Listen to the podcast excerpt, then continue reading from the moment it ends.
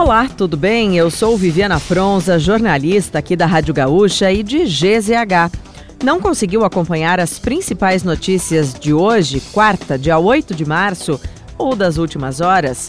Eu vou trazer aqui para ti, antes que o dia acabe, o nosso resumo diário de notícias do fim da tarde. Oferecimento Resfriar Climatizadores.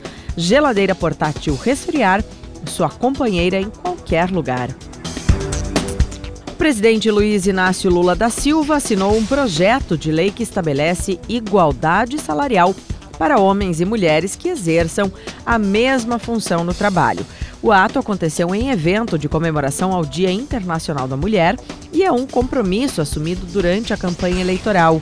Agora, o texto será encaminhado ao Congresso. Lula também assinou decretos que instituem programa de proteção e saúde menstrual e estabelecem cota de 8% da mão de obra para mulheres vítimas de violência.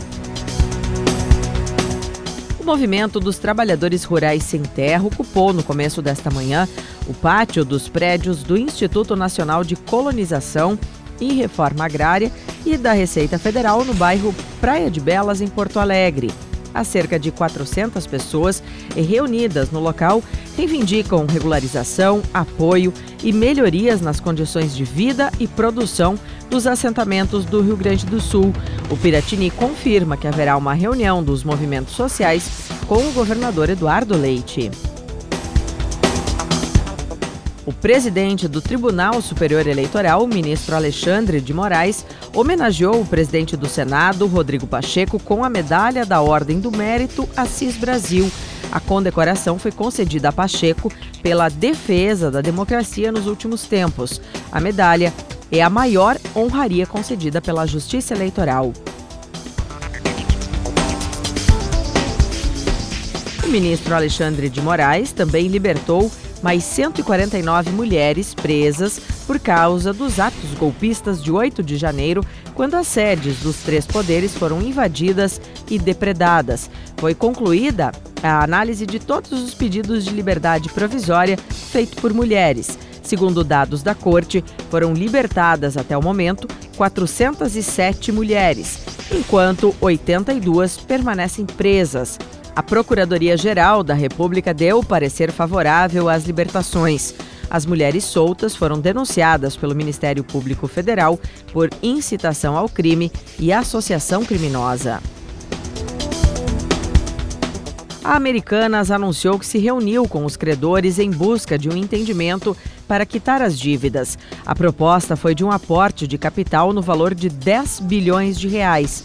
As partes, porém, ainda não chegaram a um acordo.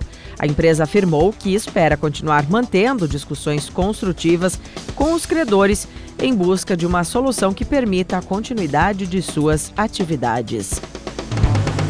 E para fechar o nosso resumo de notícias, antes que o dia acabe, tem a previsão do tempo para amanhã. Na quinta-feira, o tempo deve ficar estável ao longo do dia na metade sul do Rio Grande do Sul. Entre Tramandaí e Porto Alegre, chuva leve e passageira. Nas demais áreas do estado, pancadas moderadas a fortes com possibilidade de raios. Caxias do Sul marca mínima de 17 graus. Uruguaiana e Bagé podem chegar à máxima de 35 graus. A variação térmica na capital fica entre 21 e 33 graus.